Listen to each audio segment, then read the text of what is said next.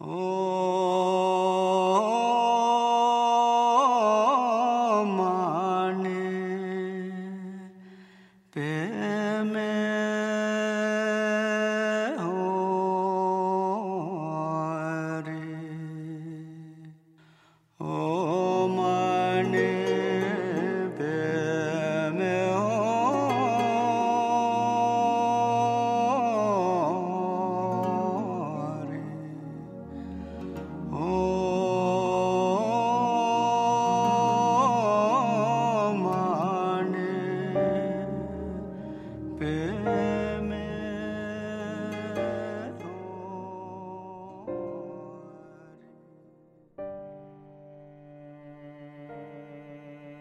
掸去你生活的尘埃，聆听我给你的温暖。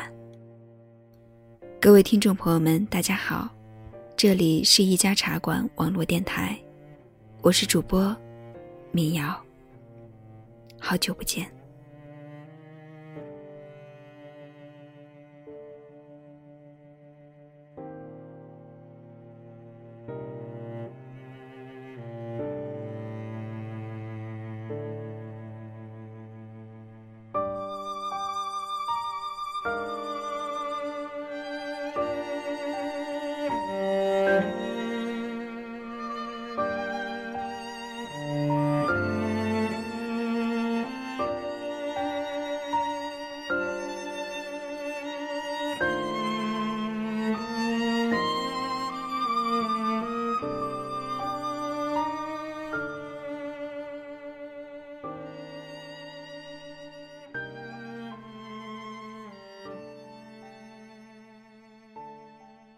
二零零五年的一天，我和橙子在大昭寺门口晒太阳。旁边坐着一个老太太，藏语叫阿尼。看装束，应该是从那曲那边过来朝圣的牧区老太太。阿尼拿着转经筒和念珠，看一眼橙子，诵一段经文，哭一场，如是往复。我们问身旁一起晒太阳的藏族小伙，让他问问是何缘由。年轻人说，阿尼的儿子不在人世了，而橙子又跟他长得很像。橙子咧咧嘴，摸出墨镜戴上，不敢再去看阿尼。我逗他说：“你小心点儿，说不定人家会拉你回那去当儿子。”没过多久，阿尼果真坐了过来。老人家蹲在我们面前，伸手摸着橙子的衣袖。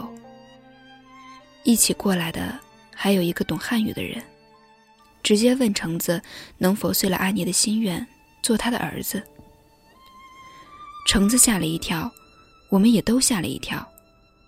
大家一起冲着阿尼连连摆手加摇头。安妮失望离去。之后一个星期都没有再见过他。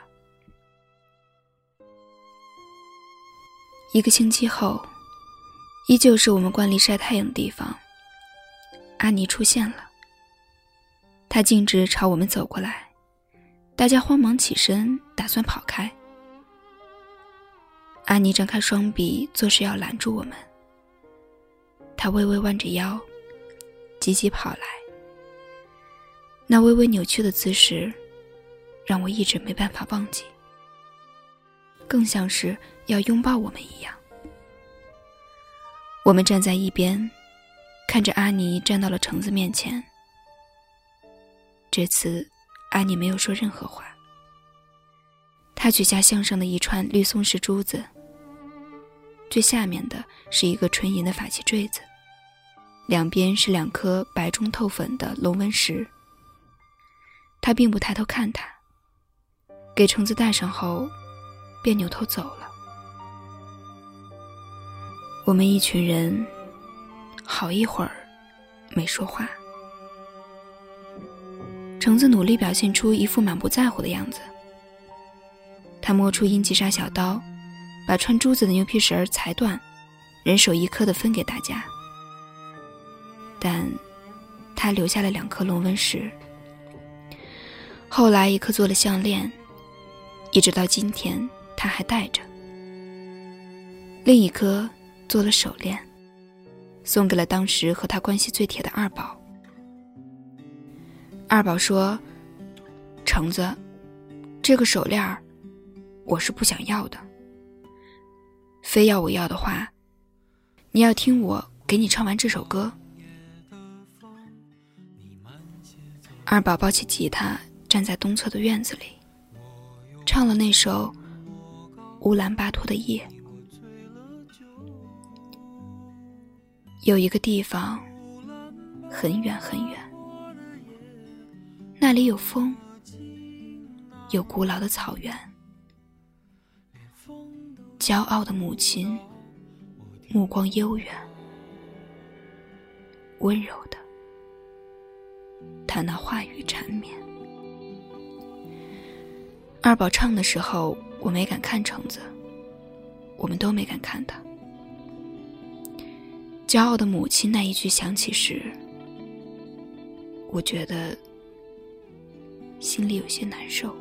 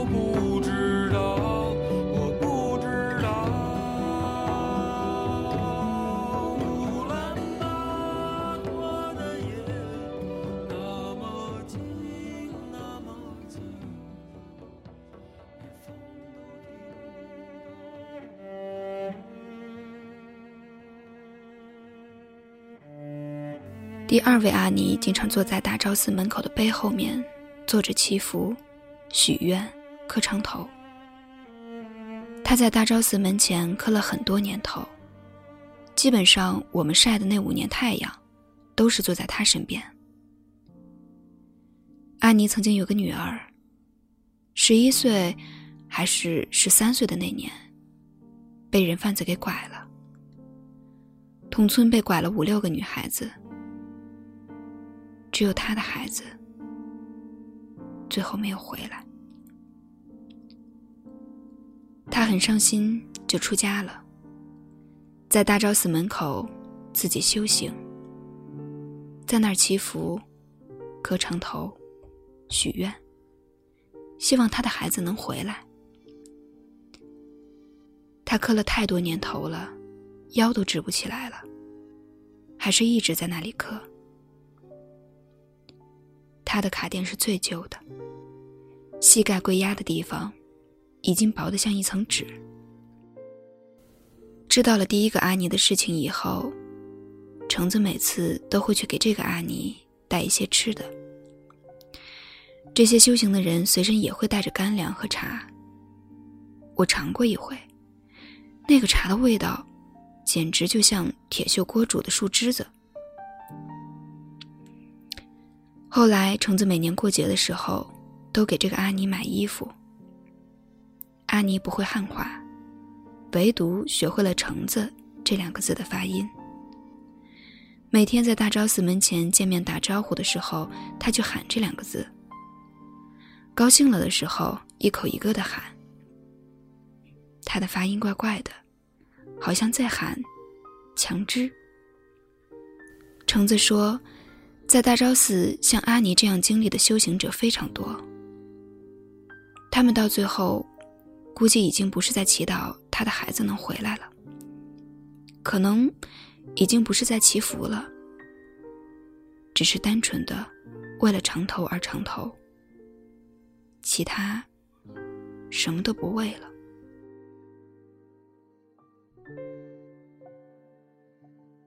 橙子说。也许阿尼已经没那么痛苦了吧？我不知道，他指的是哪一个阿尼。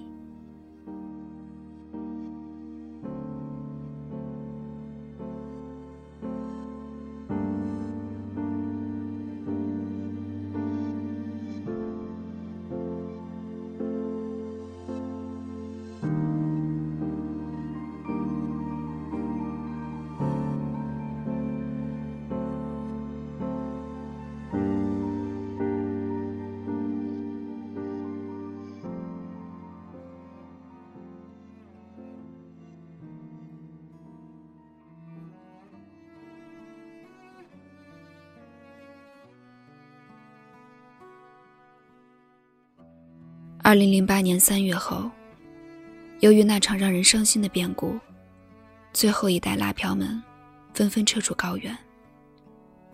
大昭寺晒羊羊生产队须臾土崩瓦解，队员们散落回无边无际的天涯。缘聚缘散，缘深缘浅，缘分尽了，自当别离。道理我懂，可那时候的我，实在是接受不了这种分离。很多人就那么消失了，永远从你的生命中消失了。或许这一辈子，很多人再也无缘聚首了。想起来，就让人心里乱，一种含悲带怒的难过。我伤了心。孩子气的发誓，再也不踏进拉萨半步。但没能守住自己的誓言。二零一零年三十岁生日那天，我一睁开眼睛就往死里想拉萨，想当年的那帮朋友，想大昭寺门前的阳光，脸都没洗，我冲去机场。辗转了三个城市，飞抵了拉萨贡嘎机场，再度站在藏医院路口的时候，我哽咽难言。越往里走，大昭寺的法轮金顶就看得越真切。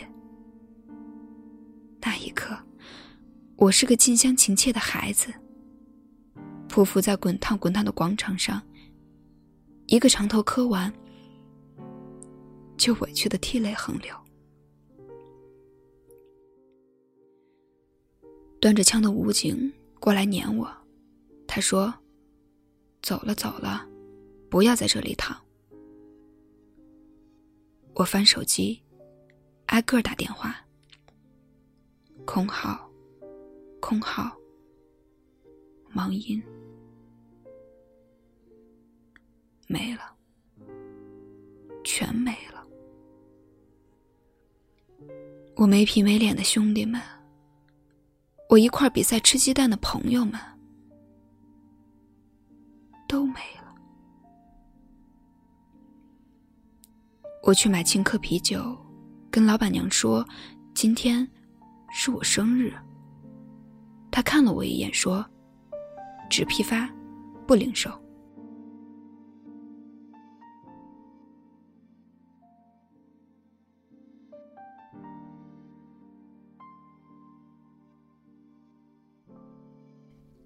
一年后，我再回拉萨，在兄弟喜力的牧野客栈，结识了一位汉地来的大和尚。他人很和善，天天带着我去藏姑寺喝甜茶。又过了一年，我随缘皈依三宝，做了禅宗临济在家的弟子。皈依的那天，跪在准提菩萨法像面前。我念：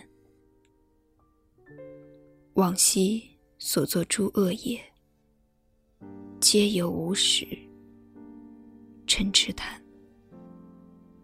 我想，我是痴还是贪？愿我速知一切法吧，别让我那么驽钝了。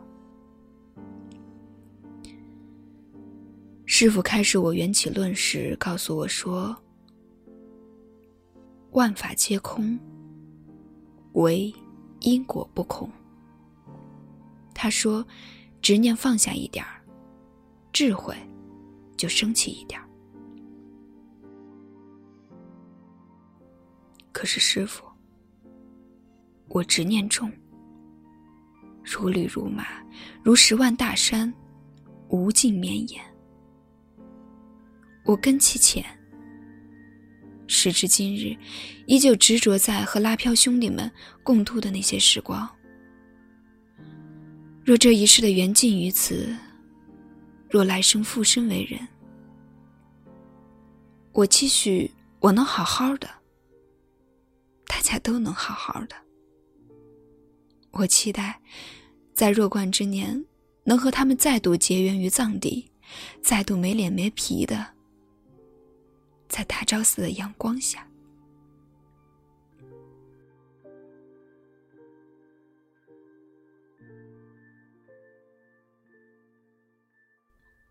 二零零八年以后，我有四年没有见过橙子。从西藏撤回来后，橙子去了青海，在中建材担任了三年的销售主管。多年的高原生活给了他一脸正宗的高原红。橙子屡屡被客户认为是安多藏族。大难不死必有后福，他积蓄的福报忽然井喷，业绩一度牛得吓人。七个人的团队一年的营业额达到了三亿七千万。在青海的日子里。橙子常常跑去佑宁寺转经。那个地方距离西宁四十公里的住户县，大大小小的寺院散落在山间，山影松涛，红墙金顶，美若仙境。佑宁寺的堪布是个转世的小活佛，橙子每次都去和他住在一起。同时同寝，忘年相交。小活佛偶尔会对橙子讲一些不可思量的话，似开示，又似天眼通后的谏言。他说：“以前已经活得够着急了，这辈子就别那么着急了。”小活佛只有十多岁的光景，橙子的销售业绩越来越突出，几乎成了个小小的业界传奇。后来他升职了，但同事的庆功宴还没来得及摆，他迅速辞职了。然后是散尽家财，是真的散尽家财。大家都以为他要出家去佑宁寺了，但，他没有走出那一步。橙子和我一样，虽浪荡藏地多年，却始终没有受到密宗的灌顶。他和我一样，从热爱藏地文化，到喜欢佛教文化，到倾向于亲近佛学。当年简单了解了一些基本法理后，自己知道自己能吃几碗干饭。虽然很敬慕金刚城的法门，却一直没有皈依密宗。橙子没当喇嘛，但他确实是被渡走了。他在佑宁寺时结识了一位僧人，巧得很，和我后来的经历一样。那也是位汉地来的行脚云游僧。僧人其貌不扬，却威仪具足。此比丘游历四方，遍访名山大川，随身布囊内藏各地名茶。所经之处若有佳名，必采而处之。和尚喝茶，不喜斗茶出巧。喝茶，便是喝茶，清和静寂。僧人平时那言那语，但为人和善。秉佛训，过午不食，终日不倒单。是为禅茶一味的大方家。他随缘点化，举杯间三言两语化人戾气。橙子对他一见倾心，心甘情愿的替他背起乾坤袋，以随侍弟子的身份再度上路。僧人是河北人，五十七八岁的光景。几十年前，全家人出了车祸，只留他一人，穷穷竭力世间。他剃度于赵县柏林禅寺净慧上人座下。出家前供职于茶科所，本就是为业界颇有名望的茶人。出家后，万缘放下，唯钟情那一杯茶。他教橙子选茶、品茶，系统的传授橙子茶艺茶理。橙子从他那里承接的茶道，古风盎然。橙子潜心追随云游僧人，四处挂单，圆化四方。他曾数度跪在僧人脚下，表示希望剃头受戒。僧人总是不置可否，偶尔会和善的拍拍他合十的手道：“孩子。”着什么急呢？说的和幼宁寺的小活佛如出一辙。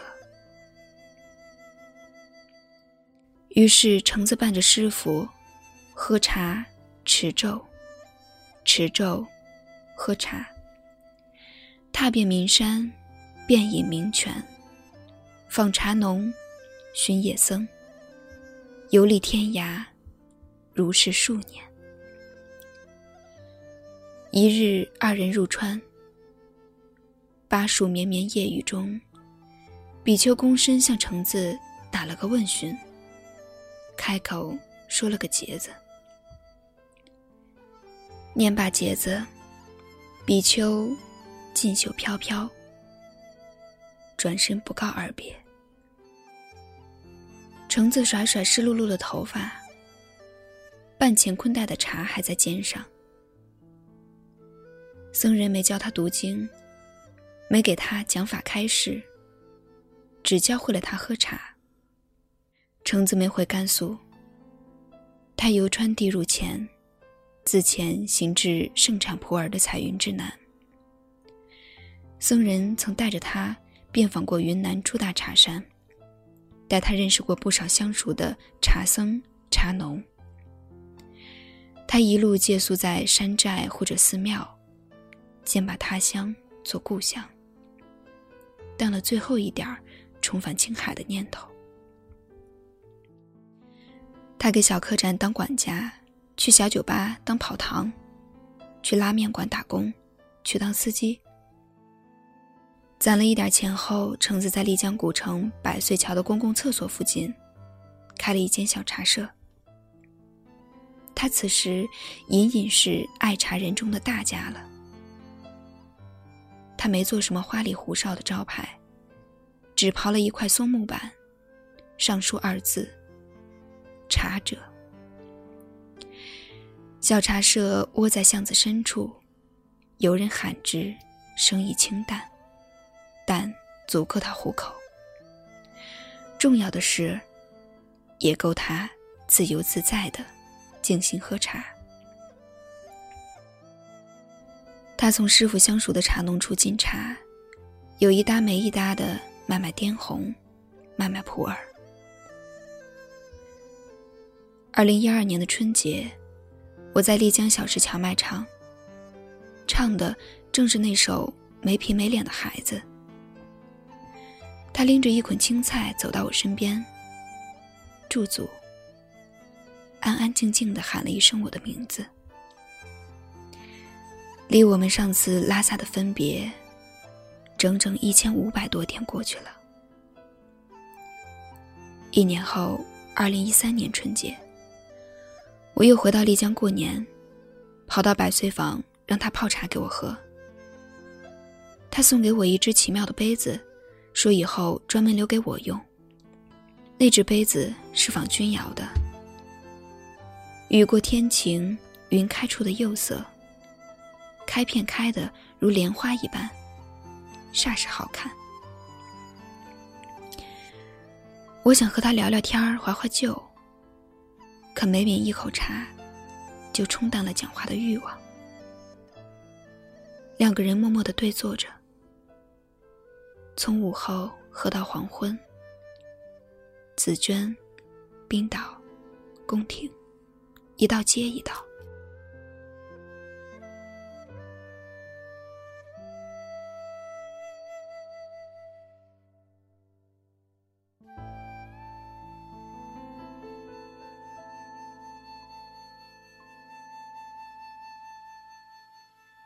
路人嬉笑打闹着路过我们。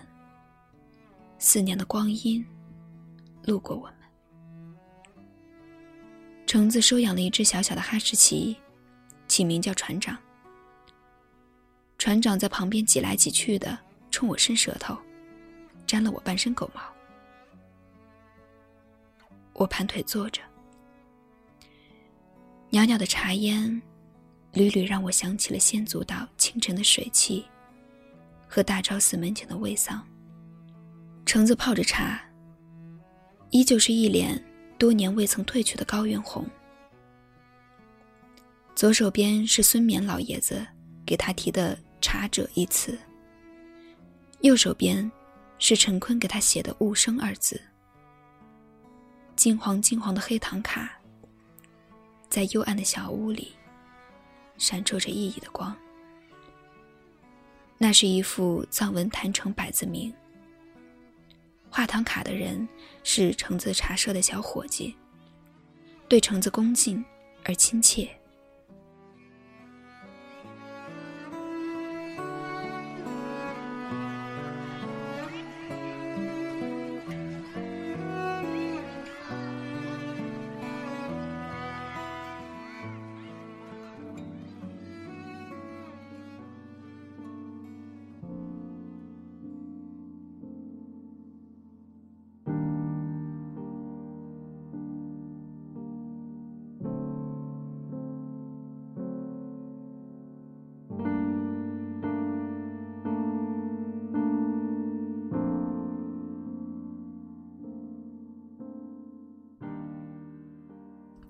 橙子，快十年过去了，那么爱折腾的你，都已经拥有了让我望不可及的成长和宁静。可我呢，还是那个没脸没皮的孩子，这让我羡慕，以及委屈。橙子，如果多年前纳木错的那个雪夜，你我就坠入了那万丈深渊，该多好！如果生生世世，累世累劫，我们在年轻的时候就都莫名其妙的死去，该多好！橙子。大昭寺晒羊羊生产队时期，有一天，我们不约而同的放了一个屁。我们拿着帽子扣着脸，在下午三点的拉萨阳光里，笑得死去活来。那种酣畅淋漓，可能你已经不是很想再要了，但那种酣畅淋漓。这些年我再也找不到了。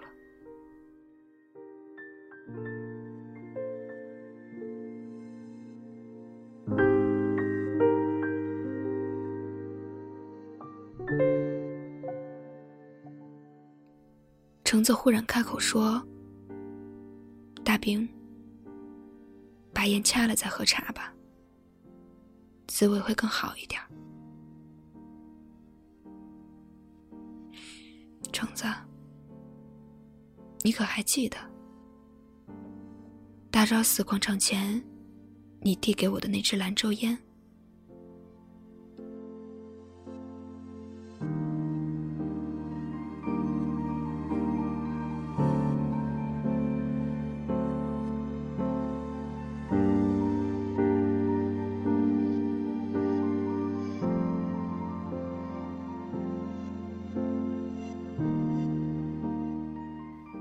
天是我生平第一次醉茶，晕晕的，轻飘飘的，好似要飞起来。我用手指蘸着茶汤，在他的茶桌上写字：胡思乱想，察言观色，悲心绝机。水到渠成。我说：“橙子，橙子，你看，你看，我的行草写的怎么样？”早春的丽江干燥无比，水渍瞬间就蒸发没了。